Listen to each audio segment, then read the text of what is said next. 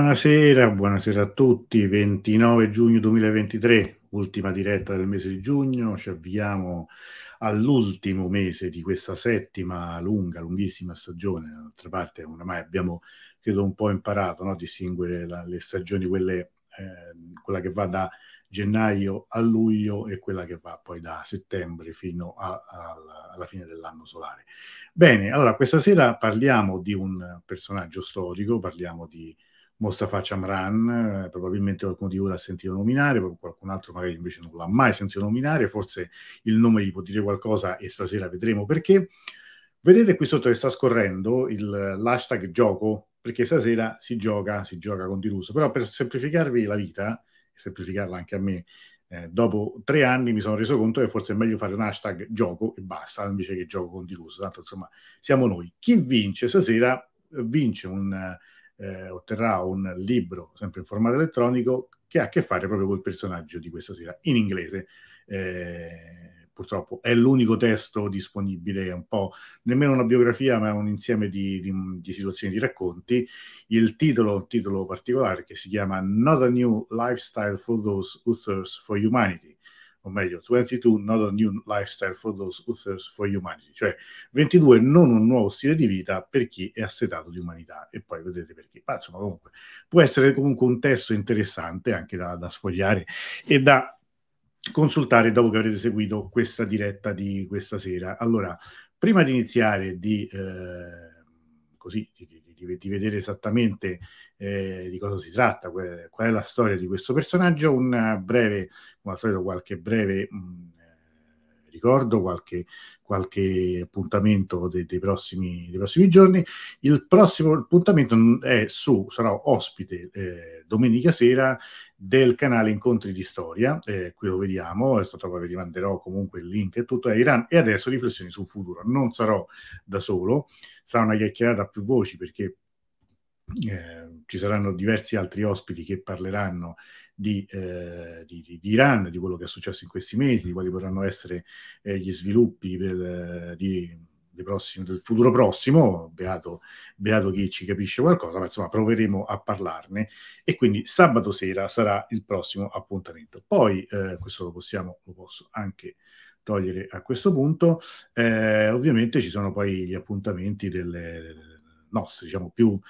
più legati alle nostre iniziative. Vi ricordo sempre che il, che il 5 eh, con gli abbonati al canale parleremo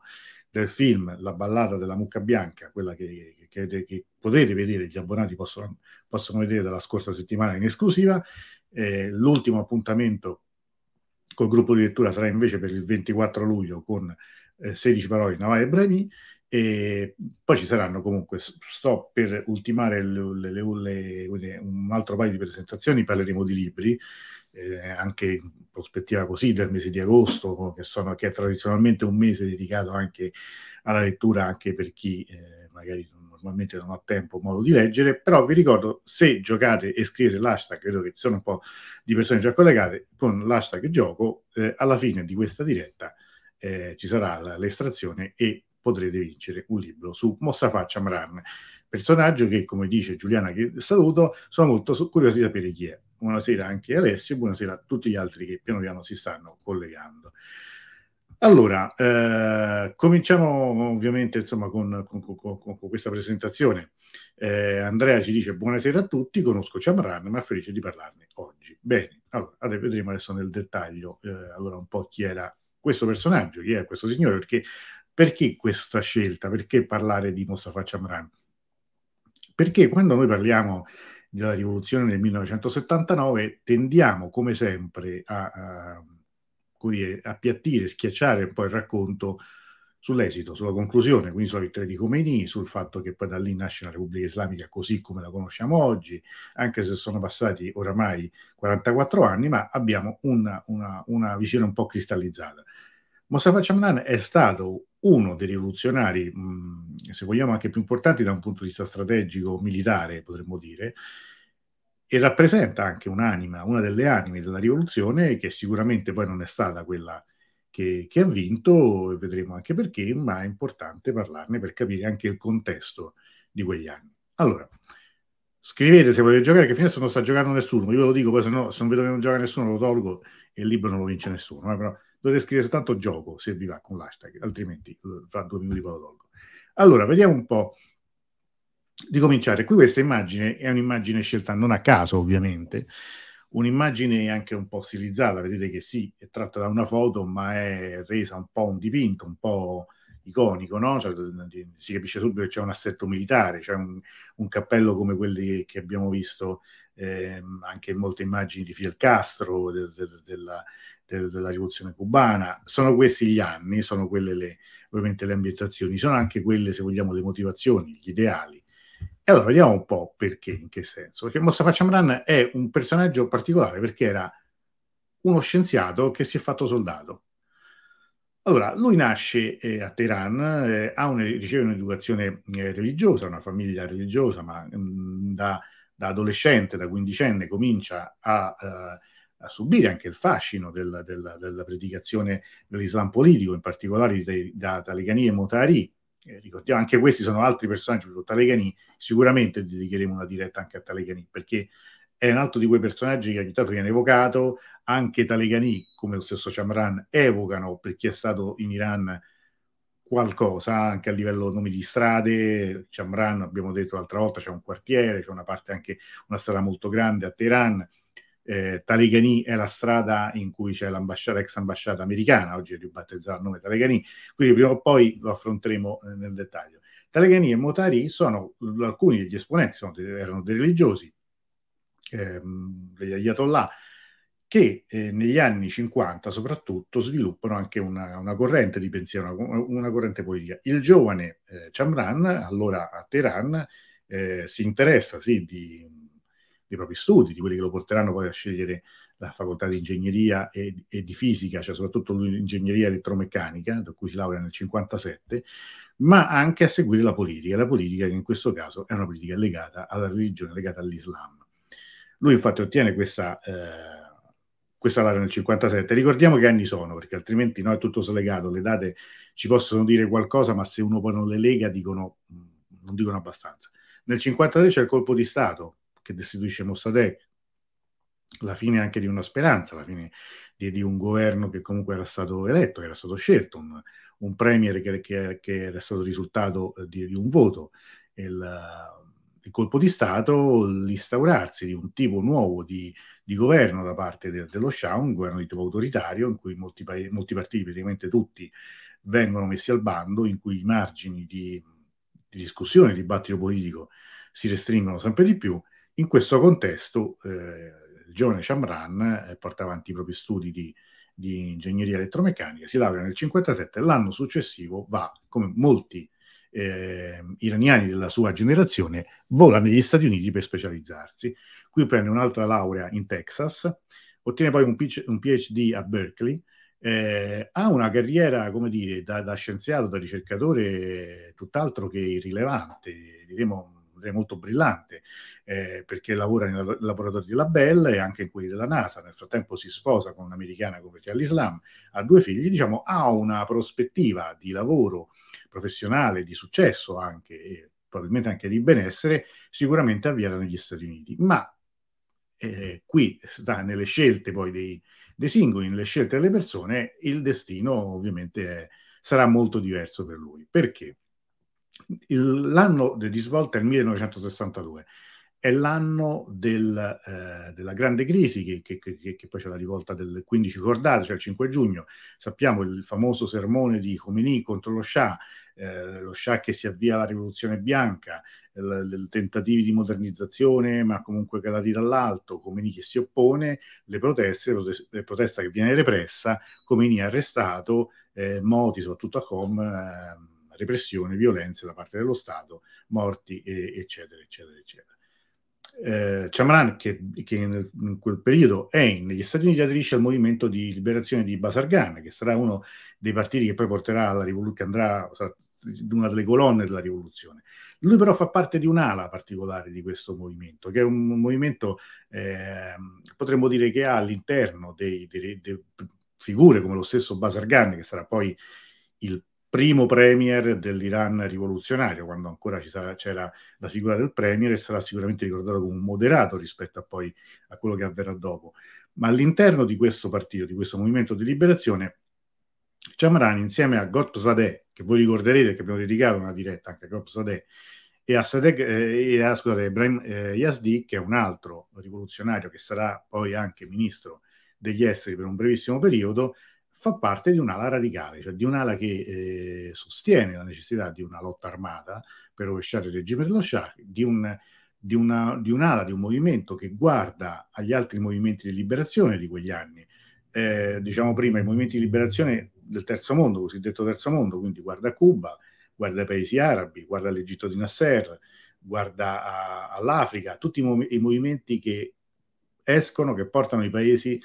fuori dal colonialismo, sono quelli degli anni cruciali. E allora la scelta, questa è una scelta di vita, una scelta che poi sarà importantissima nel, nel, anche per la storia dell'Iran, eh, Chamran vola dagli Stati Uniti e va prima a Cuba, poi in Egitto dove c'è Nasser ancora, ricordiamo, e per due anni svolge un addestramento militare e di formazione, diciamo, eh, politico-militare e qui crea un gruppo armato che eh, si pone come obiettivo la lotta contro lo Shah. Ecco, questo è, è, il suo percorso di vita, quindi è uno scienziato che è già diventato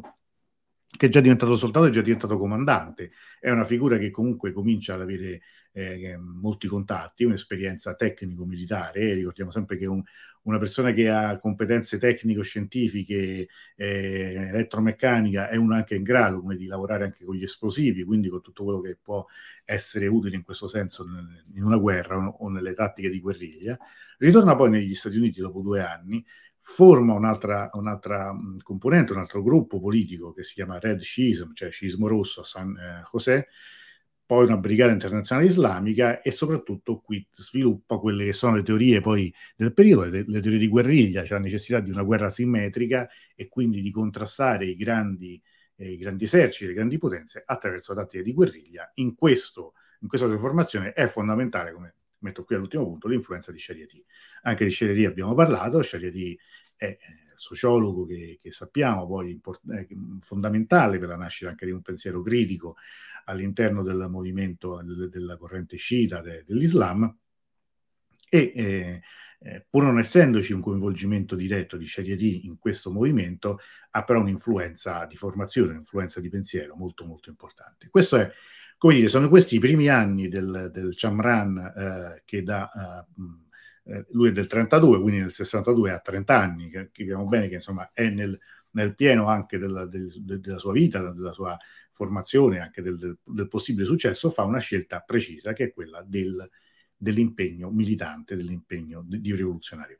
Io vi, vi faccio un breve sosta e invito a, a, giocare, se volete giocare come ha fatto Alessio, è l'unico che sta giocando fino adesso a scrivere, cioè gioco con l'hashtag per vincere un libro su... Ehm, Chamran alla fine della, della, diretta. L'altro è per chi non fosse iscritto al canale YouTube di farlo, a voi eh, non costa nulla, è assolutamente gratuito l'iscrizione, di attivare le notifiche perché praticamente la metà delle persone che seguono questo canale non sono iscritte al, a, al canale. Iscriversi è una cosa che a voi non costa nulla, anzi vi semplifica la vita perché potete attivare le notifiche, vi arriva una mail ogni volta oppure una, una, una notifica sul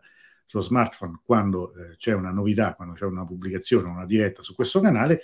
per me è importante perché aumentiamo il numero di iscritti e anche come, come visibilità è maggiore. Quindi vi rivolgo mh, mm, questi, due, questi, due, questi due appelli, soprattutto per il gioco, perché so, non, è la prima volta che non volete giocare, non capisco perché, vuol dire che allora forse dobbiamo giocare più. Oh, brava Sara che, che, che, che ha raccolto questi video. Iscrivetevi, iscrivetevi al canale, mi raccomando. Allora, ehm, grazie anche a Agostino. Sara pure due volte, gioca, sì, così, così si imparano tutti, bravo, così si fa. E andiamo avanti con, con, qui con Chamran e arriviamo al passaggio successivo, è il passaggio eh, che coincide con un momento drammatico della, della, della, della vita del Libano. Cioè, eh, finita questa prima fase che, che, ha visto appunto un addestramento prima, in, prima a Cuba, poi in Egitto, nel 71 eh, Chamran vola in, eh, in, Libano e qui eh, svolge una, una, una, Non sono attivi commenti? Sì. No, no, ma io però lo vedo. Eh, i, i, commenti non sono mai attivi, i commenti non sono per dopo. I commenti sono quando la, quando la, diretta è già passata, si commentano dopo, ma io però vi vedo, eh, cioè non, non, è quello, non vi preoccupate, eh, è, è, la chat che conta adesso, grazie. Svolge l'addestramento nei campi prima di, dell'Otto e poi di Amal eh, lavora, mh, compie delle missioni anche in, in, Algeria, in Siria e in Egitto, capite, soprattutto l'Algeria sono i paesi che sono usciti dal colonialismo da poco e si pongono tra i protagonisti del, del movimento dei paesi non alleati, cosiddetto non allineati. Diventa eh, il, il, braccio destro, il braccio operativo, diremo anche il braccio armato di Musa al-Sadr, quel Musa al-Sadr che abbiamo conosciuto in qualche diretta fa. Vedete che insomma poi alla fine un po' tutto torna, no? Cioè, anche tutti questi eh, pezzi, questi personaggi che abbiamo, stiamo imparando un po' a conoscere, ritornano in una storia molto complessa che poi ha tante diramazioni diverse, spesso anche contrastanti tra loro. Ecco, quando parlavamo di Musa al-Sadr in Libano, Musa al-Sadr ricorderete Ojatol Islam eh, di origine iraniana, passato in Iraq, poi eh, svolge parte della sua vita in, in Libano, sparisce poi in Libia nel 1978 Ecco, il suo, il suo, lavoro religioso, il suo lavoro politico ha come sponda, eh, diremo, armata, operativa, militare, è proprio questo signore qua, cioè Mustafa Chamran. Eh, ed è lui anche uno degli artefici della nascita del movimento di Amal, Amal che è il movimento precursore poi di Hezbollah. In questo momento Hezbollah non esiste ancora perché nascerà nell'82, ma il, dire, il padre di, di, di di Hezbollah è Amal e che è questo movimento appunto che nasce, era in queste due figure, da una parte eh, Musa al-Sadr e dall'altra eh, Chamran, il braccio e la mente, anzi la mente e il braccio potremmo dire. Questo gruppo, questa fazione di Chamran e Gobzadeh, che, che, che abbiamo anche Gobzadeh, ricorderete, rivoluzionario, quello che porta Khomeini a Parigi, che con lui da Parigi torna a Teheran nel 79 e poi fa una brutta fine perché viene giustiziato per quel sospetto di aver tramato contro la Repubblica Islamica, lui e eh, Chamran sono la cosiddetta Syrian Mafia, cioè all'interno del, di, di, quei personaggi, di quei rivoluzionari che comunque hanno preso contatto con Khomeini, che ricordiamo ancora è a Najaf, è in esilio in, in, in Iraq, e che però sta già diventando un punto di riferimento, non il solo, ma uno dei punti di riferimento dei rivoluzionari iraniani, eh, questa fazione è chiamata in modo dire, un po' ironico la mafia siriana, insomma, perché loro hanno a che fare con la Siria. E la realtà è con invece i filolibici, che sono di quelli legati più a Muhammad Montaseri, che tanto è il figlio di quel Montaseri di cui abbiamo accennato, cioè di quel famoso Ayatollah che sarebbe dovuto essere il successore di Khomeini, ma che poi non lo sarà. Eh, Muhammad Montaseri, che anche lui una, una storia abbastanza eh, drammatica, tragica, anche di contrasto con il padre, perché nella rivoluzione iraniana veramente avviene davvero di tutto, cioè figli che denunciano padri, padri che denunciano figli, eh, famiglie che si scontrano, storie che si intrecciano e poi esplodono, quindi c'è, c'è un po' di tutto. Questo, quel, in questo momento, appunto, Chamran però è il rappresentante di questa cosiddetta Syrian Mafia. E qui vediamo pure un paio di, di, foto che ho messo così, che possono anche darci anche un po' il senso di quegli anni. Qui vedete appunto nella foto di sinistra sono proprio Chamran e eh, Musa al-Sadr che stanno a Mosca, chiaramente, anche qui in quest'altra foto qui a destra con una delegazione più o meno ampia, vedete che sono, eh, sono molti di loro hanno il turbante, quelli che non ce l'hanno sono messi il colbacco perché fa freddo, vedete c'è la neve per terra e l'occasione onestamente non so, non saprei dirvi qual è, ma è sicuramente un incontro, un, che nella loro Unione Sovietica si svolgeva a sostegno o comunque di confronto con, con i movimenti di, cosiddetti di liberazione. Questo per calarci in, questa, in quel contesto. Qui vedete appunto un, un Mujadol Islam, una figura religiosa che però va a Mosca e evidentemente ha un dialogo aperto con il movimento comunista internazionale, con i movimenti di liberazione e questo non è un mistero, ma qualcosa che è sotto gli occhi eh, di tutti.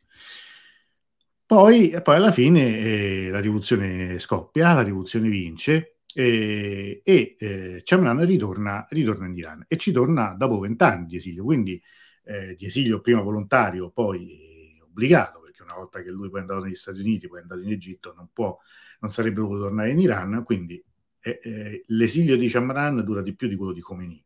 Eh, ci torna il 26 febbraio, noi sappiamo che la rivoluzione vince l'11 febbraio, Khomeini è tornato il primo febbraio, quindi lui diciamo alla fine del primo mese mh, di, di, di, della rivoluzione, rientra fisicamente in Iran e dà subito una parte nell'addestramento delle nuove guardie rivoluzionarie, cioè quello che poi diventeranno i Pasdaran, ma soprattutto diciamo nelle nuove milizie, eh, nuove milizie che devono occuparsi del, dell'ordine della, della costituita, neocostituita Repubblica Islamica. Qui sotto lo vedete in basso a destra che è con Khamenei, l'attuale guida, e lui sarà innanzitutto eh, vice primo ministro del, del, del, di Mehdi Basargan, poi sarà ministro della difesa proprio in, in quel governo e Khamenei è il suo vice. Nell'80 viene, l'anno successivo, viene eletto in Parlamento nel Maggeres eh, iraniano, poi nel maggio diventa rappresentante della guida nel Consiglio Supremo di Sicurezza Nazionale. Quindi ha un ruolo, sì, politico, ma è un ruolo eh, principalmente militare, cioè è, un, è, una figura importante, è una figura che, che, nasce non da, cioè non proviene chiaramente dall'Artesh, cioè dalla, dalla dall'esercito iraniano, quello che era stato l'esercito imperiale, ma avviene da, una, da un addestramento e da una carriera di rivoluzionario. No, una volta c'erano i rivoluzionari di professione, potremmo dire che Chamran corrisponde a quella figura, cioè nato, cresciuto, formatosi nell'ambiente, diciamo, terzomondista dei movimenti di liberazione degli anni 60 e 70. Questo è il Chamran, appunto, degli, dei, di, di, di questi anni, che ha un ruolo fondamentale e potremmo anche dire decisamente drammatico eh,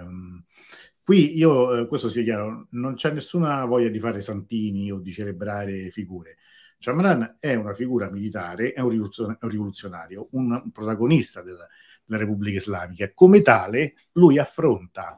quello che avviene in Kurdistan all'indomani della, della vittoria della rivoluzione. Cioè, quando la rivoluzione vince nel 79 ci sono forze eh, diciamo separatiste sia in Kurdistan sia nel Khuzestan, quello dove, diciamo, dove c'è la minoranza araba. In modo particolare nel Kurdistan la situazione è particolarmente eh, difficile perché i movimenti separatisti riescono a trovare sia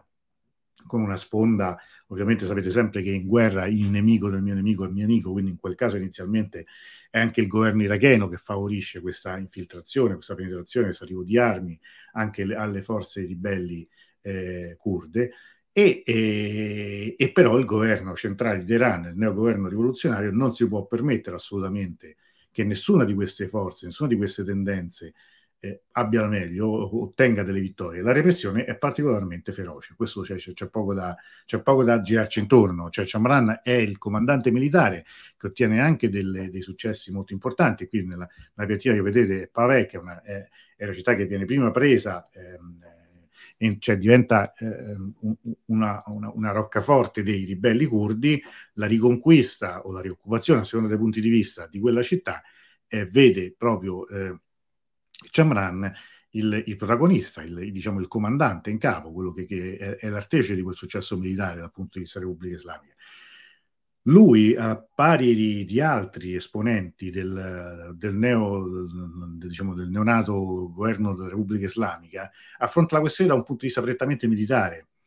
Cioè, quindi giustifica e sostiene eh, ripetutamente l'invio de- della forza come unica soluzione efficace. Non, eh, non, non, dire, non, si pone il tema del concedere eventualmente un'autonomia o trattare in altro modo. Il suo è una logica, è una, è una tattica militare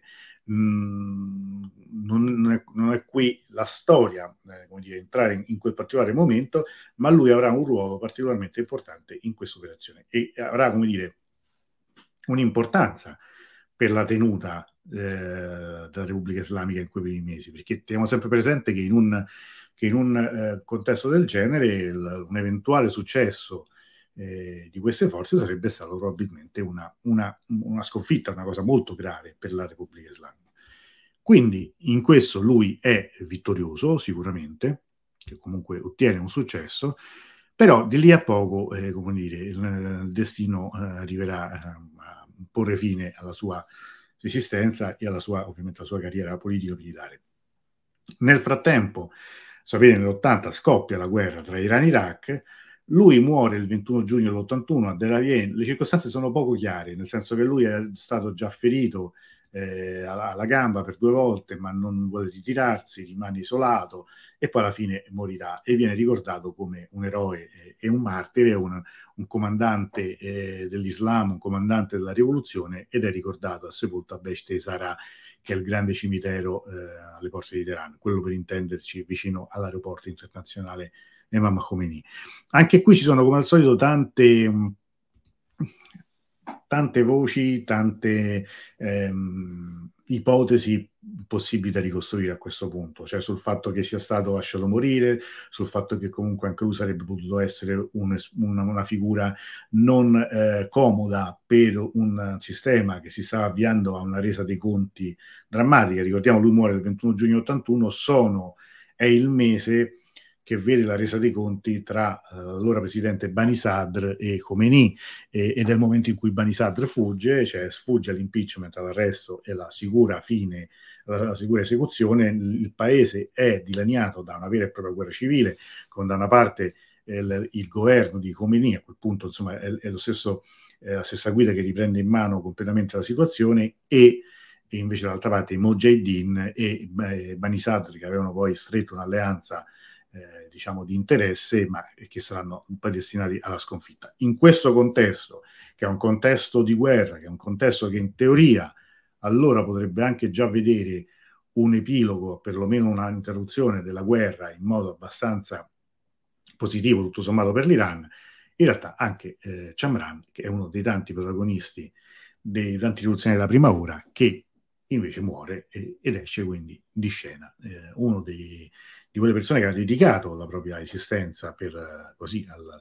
al, rovesciamento del regime dello Shah, alla nascita di, di, un nuovo sistema, a una rivoluzione del proprio paese, e muore dopo appunto un pochissimo tempo, due anni dopo la vittoria della rivoluzione. È ricordato come un martire, è ricordato in, in, in molti modi. Qui ho, ho, messo diverse immagini. Da una parte l'immagine a sinistra la locandina di un film che si chiama Che, che tra l'altro trovate su YouTube, Che come, come il Che, come Che Guevara,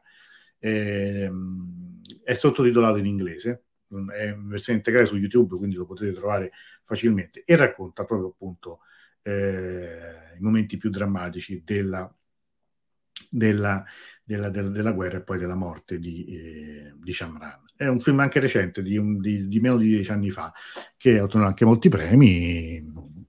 si può vedere, insomma, se, se, siete interessati a conoscere meglio la figura di Chamran, eh, quello è un, film, è un film di finzione, eh, non è un documentario.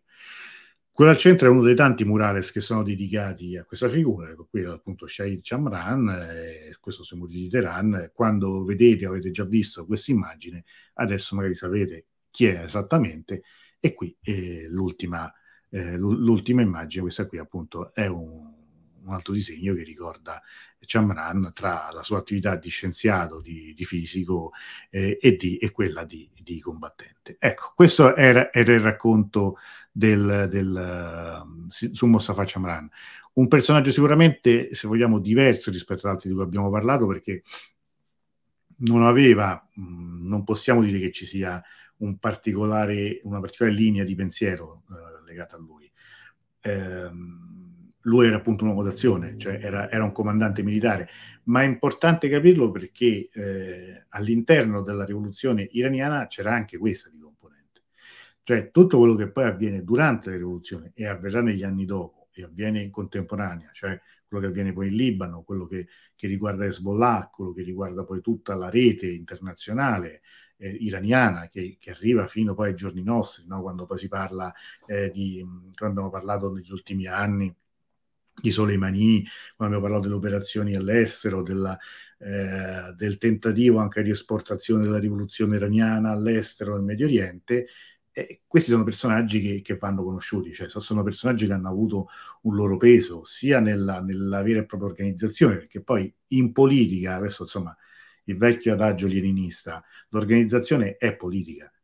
Mm, eh, la politica è fatta sì anche di, di ideologi, di, di, pensatori, di teorie, però poi ci sono quelli che devono essere bravi a organizzare la politica. Chamran era in questo probabilmente un, una, una personalità geniale, cioè uno che era, che era, era stato capace anche di, di, uno degli artefici poi del, di quella mobilitazione militare che di fatto ha garantito la sopravvivenza all'Iran nei primi anni. Mm, noi, questa è una cosa che ogni tanto si dimentica, ma l'Iran lo davano tutti per spacciato quando Saddam Hussein decide di invaderlo, cioè l'idea del blitzkrieg, cioè della guerra lampo, era, era, perché si dava per scontato che un Iran allo sbando dopo la rivoluzione, dopo le decimazioni dei, del, del, delle proprie forze armate, che erano tutte eh, legate a, allo Shah, sarebbe stato spazzato via da un esercito organizzato come quello iracheno e bene armato da, come quello iracheno. Invece non fu così, e non fu così perché ovviamente fu importante la motivazione,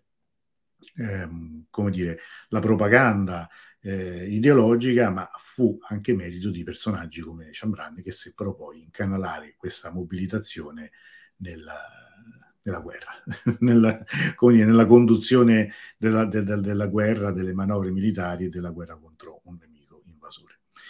Io mi, mi limiterei qui, mm, non so se ci sono domande o, o ci sono altri interventi ripeto, Chamran è un nome che sentirete tantissimo quando, quando andate in, in, uh, in, Iran o se ci siete già stati perché è impossibile che nelle grandi città o anche in quelle piccole non ci sia una strada dedicata a lui. Eh, anche l'università dedicata a Chamran, cioè sono, tan- sono, quelle figure che poi proprio perché la, la sua eh, formazione scientifica e per il suo percorso umano, quella scelta cioè di tornare e combattere eh, per il proprio paese, vengono, vengono poi idolatrate.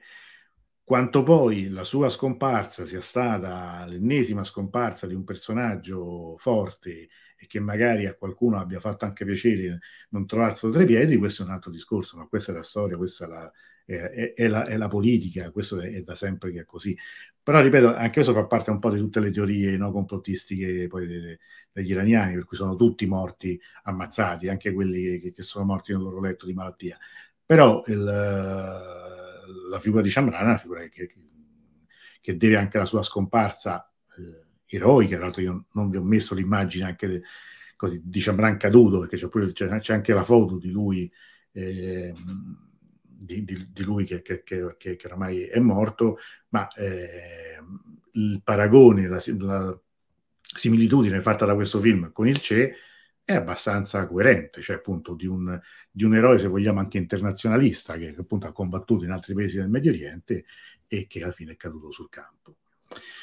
Andrea dice, eh, parlare di questi uomini e avvenimenti oggi fa sembrare tanto, tanto lontano nel tempo di grande rivoluzione, quanti impegno, quantità e sacrifici per quegli uomini. E è così, è quello che ho pensato anch'io nel momento in cui poi ho deciso di, di dedicare una diretta a questo personaggio. Cioè, eh, a, a, al di là della, della rivoluzione, no? al di là dell'Iran, è proprio un periodo, un'epoca diversa in cui il, le scelte ideali, le scelte fatte per convinzioni ideali o ideologiche, eh, oggi sembrano talmente lontane perché oggi tutto questo scelte di questo tipo oggi ci sembrano scelte eh, assolutamente folli, eh, diciamo fatte da, da, matti. Oggi è, è abbastanza improbabile, sono, mol, sono mol, le scelte di questo tipo sono assai minori nel numero e anche nel, nel valore forse delle persone, però ecco, è, è, una storia che in quegli anni lì, in quel contesto movimento, dei movimenti di liberazione, non dovremmo mai dimenticare, perché eh, era, era comunque un mondo che si stava liberando dal colonialismo, in cui molti paesi conoscevano una nuova, dire, un nuovo protagonismo. Eh, pensate, il, mm, no, il, suo primo addestramento, lo dice Marana, avviene in Egitto, quello che poi è diventato l'amico dell'Occidente per antonomasia. No? Insomma, insomma, sappiamo bene eh, noi italiani negli ultimi anni quanti problemi e quante controversie abbiamo avuto con, con eh, l'Egitto. L'Egitto di Nasser era un'altra cosa, l'Egitto di Nasser era quello che si, pro, si, proponeva in quegli anni, ricordiamoci che alla fine degli anni 50, come il leader de, del mondo arabo. E d'altra parte eh, Saddam Hussein nel 70, nell'80, quando invade l'Iran, vorrebbe essere un altro Nasser. Nel frattempo Nasser è, morto defunto, eh, idem Sadat, che, che, cioè, che, che, che no,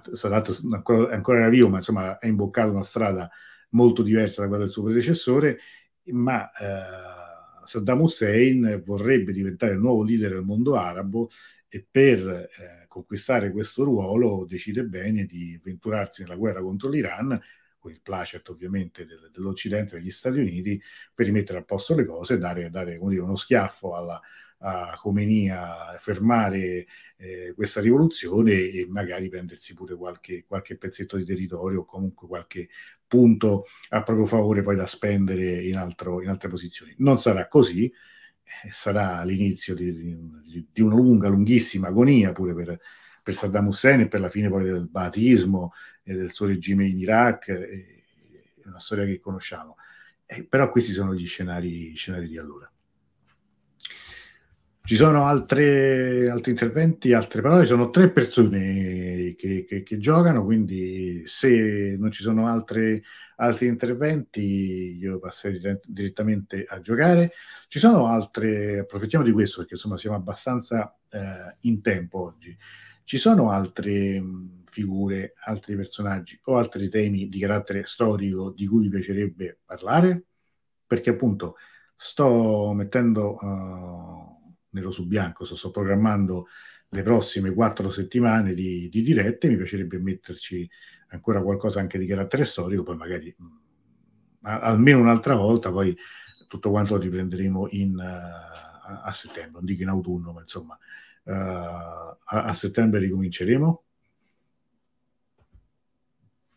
Ok, se, se, non, se, non, c'è altra direi che forse possiamo continuare, uh,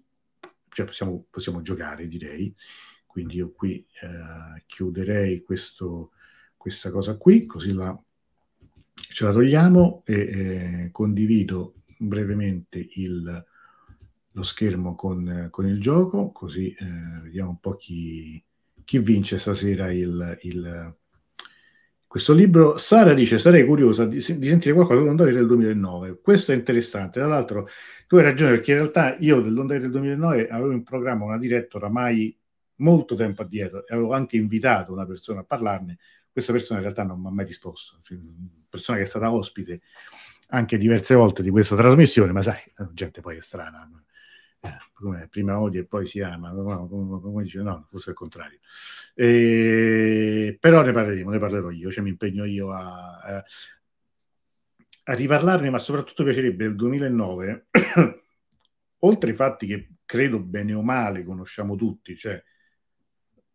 ma, ma ne riparliamo comunque, legarlo anche a delle dinamiche socio-economiche, perché in realtà quella crisi lì, se uno la inquadra da un altro punto di vista, cioè da un punto di vista, come dire, se uno allarga lo sguardo, la prospettiva di quella della crisi del 2009, escono parecchi elementi che poi nella nostra cronaca vennero appiattiti come il solito discorso di eh, libertà contro repressione, buoni contro cattivi, giovani contro vecchi. La cosa è un pochino più complessa, anche più interessante se vogliamo. Quindi sì, il 2009 lo, lo, lo, faremo sicuramente, anzi me lo segno, lo prendo come, come, come, impegno, vediamo se riusciamo a farlo prima del, della sosta o anche eh, o subito dopo. Mentre Andrea dice appunto, magari per gli appassionati di storia sarebbe bello eh, parlare anche di Talegani e Motari. Sì, io, io in particolare parlerei soprattutto di Talegani perché è un... forse potremmo anche fare, adesso che mi, mi ci fai eh, pensare, invece magari di fare tante puntate diverso, eh, diverse su Talegani, una su Motari, un'altra su qualcun altro, forse sarebbe il caso di, di parlare di figure religiose che poi sono state in qualche modo fatte fuori. cioè, eh, un, un, po' per la sorte, chissà, perché a me viene in mente Talegani eh, mi viene in mente Motari, mi viene in mente anche Shariat Madari, cioè adesso chi magari non è così addentro la storia della rivoluzione, magari tutto questo sono, sono tutti nomi abbastanza simili e, e astrusi, ma sono tutti figure di religiosi che però a un certo punto cominciano anche a mettere in dubbio, a, a, perché a un certo punto dall'inizio, l, la dottrina di Khomeini, sulla quale ancora oggi eh, si, si, forma, no? si basa eh, la Repubblica Islamica. E quindi Ehm, e quindi sarebbe interessante come una cultura del dissenso, se vogliamo, anche, sempre all'interno della rivoluzione islamica, ma di dissenso rispetto al pensiero principale dominante di Khomeini ci fosse. Soltanto che uno muore per infarto, un altro muore in un attentato, un altro trama contro la Repubblica Islamica e viene, e, e viene messo in carcere, insomma, dire, le, le, le le figure sono, sono, sono, diverse e su questa probabilmente io ci metterei anche Montaseri perché Montaseri, che è il, l'erede designato di Khomeini per i primi anni, finirà i propri giorni praticamente in esilio, praticamente spogliato di qualsiasi carica e, e a seguito di una vicenda che abbiamo già visto, cioè quella delle esecuzioni del 1988. Quindi è, è, è un'idea, questo lo, lo, faremo, sicuramente sarà una delle prossime. Delle del, non garantisco che questo si faccia tutto a luglio, anche perché vorrei essere, vorrei essere mh, mm, mh, insomma, arrivare e fare in modo che lo, poss- lo possano seguire più persone possibili. Alessio dice potrebbe anche essere interessante sapere cosa sullo sviluppo della storia della scienza in Iran, figure tipo Mahmoud El Sabi e allievo di Einstein, se non erro. Sì, anche questo, quindi anche su un carattere non, non propriamente politico, però scientifico, questo sì. Questo piacerebbe magari poi coinvolgere qualcun altro, cioè qualcuno che magari su questo è, è sicuramente più preparato di me. Eh, Agostino dice, durante la dittatura del generale Ziaulak in, Pakistan, 77-88, e forse dopo prosegui, però non lo leggo, a causa delle... Mh, mm, non so se non si vede a me o, o magari dopo giù, però aspetto di, di, di, di leggere la tua o, tu, o il, tuo, insomma, il tuo suggerimento. Giuliana eh, dice: Al tuo piacimento, qualsiasi personaggio e situazione va bene, sono ignorante e molto curioso. La storia della geopolitica mi affascina. No, questo benissimo, eh, tratteremo di, di, altri personaggi perché questo è, è, interessante. Così come aiuta un po' a capire anche il. Um, il presente poi, cioè ehm, queste, ultime, eh, queste ultime settimane il, il, dibattito politico iraniano si è un po' riacceso e si è riacceso perché l'anno prossimo l'Iran si vota, si vota per il Parlamento. Ora, è anche probabile che magari andrà a votare ancora, ancora meno gente di quella che è andata nelle ultime tornate,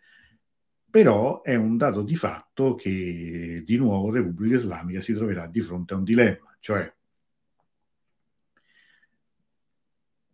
apriamo un po' i canali, riapriamo il dibattito, la possibilità di, di un dibattito, anche se rischiamo qualcosa, oppure continuiamo così, ma rischiamo che alla fine la partecipazione continui a scendere? Non è, un, non è un, una domanda così inedita, perché lo stesso avvenne dopo appunto l'Onda Verde. Nel 2013 invece ci fu l'elezione di Rouhani che, che venne eletto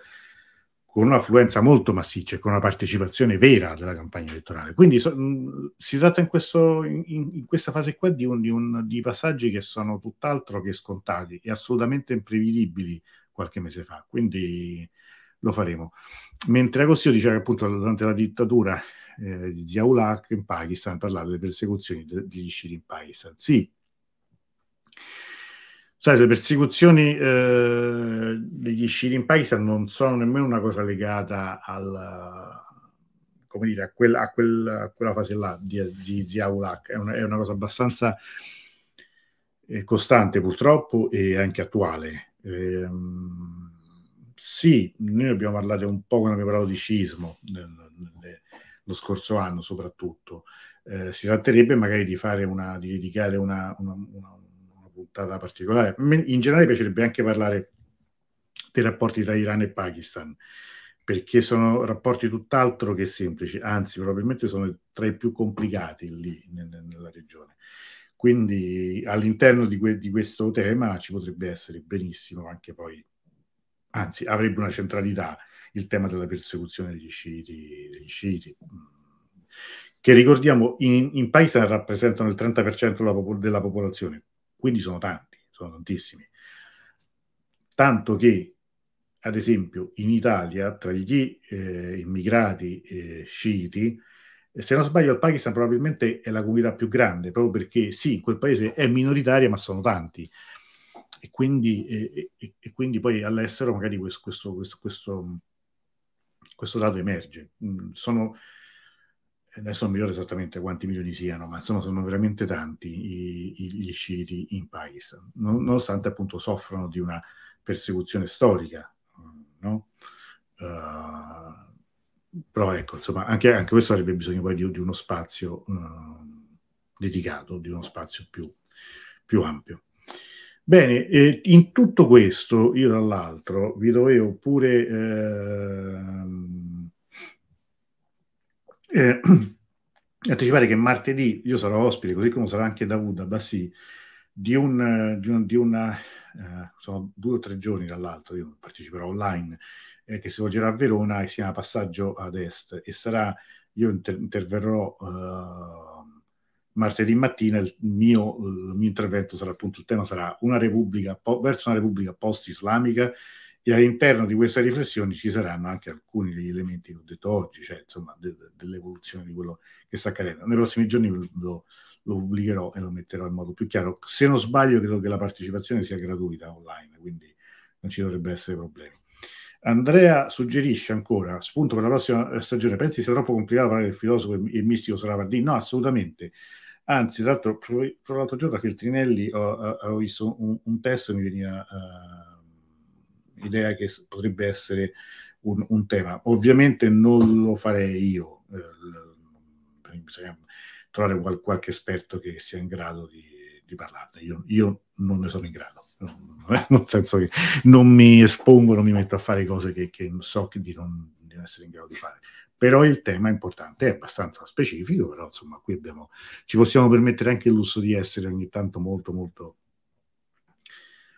non dico snob, ma dico anche insomma entrare un po' nel dettaglio perché credo che siamo l'importante che, che poi interessi a noi. Uh, non me lo ricordo il testo, non mi ricordo il testo, forse era uno studio su di lui, non era un testo suo, adesso devo, dovrei rivederlo. Bene, allora, detto questo, presto fatto, io direi che possiamo giocare, così concludiamo e vediamo chi è che vince la, uh, questo, questo, questo testo. Vediamo un po'.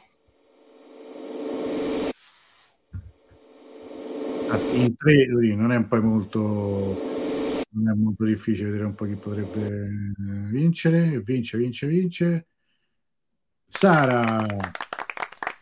Complimenti a Sara che ha giocato, ha giocato due volte, cioè, era uno il suo, però si merita perché ovviamente ha giocato con convinzione, quindi riceverai questo testo che ricordo si chiama 22 Not a New Lifestyle for Those Who Thirst for Humanity, quindi nel 22 non un nuovo stile di vita per chi è assetato di umanità, te lo mando subito dopo la diretta. Noi ci vediamo sabato sera con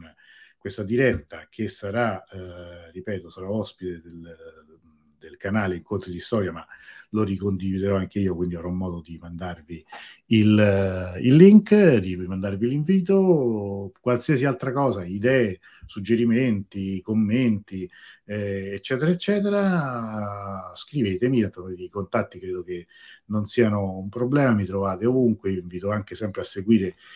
i eh, i canali che vedete sotto, il canale YouTube mi raccomando iscrivetevi, aggiorn- eh, attivate gli aggiornamenti, se non siete iscritti iscrivetevi così potete vedere anche eh, dei film, per, per l'estate metteremo comunque dei film nuovi, su Instagram o su, o su, TikTok c'è la condivisione poi di video brevi, estratti anche ad esempio di questa diretta di questa sera ed è un modo comunque per restare in contatto. Grazie Giuliana, buonanotte a te, buonanotte a tutte le persone che ci hanno seguito, grazie come sempre per aver partecipato a questa diretta e ci sentiamo prestissimo e buonanotte.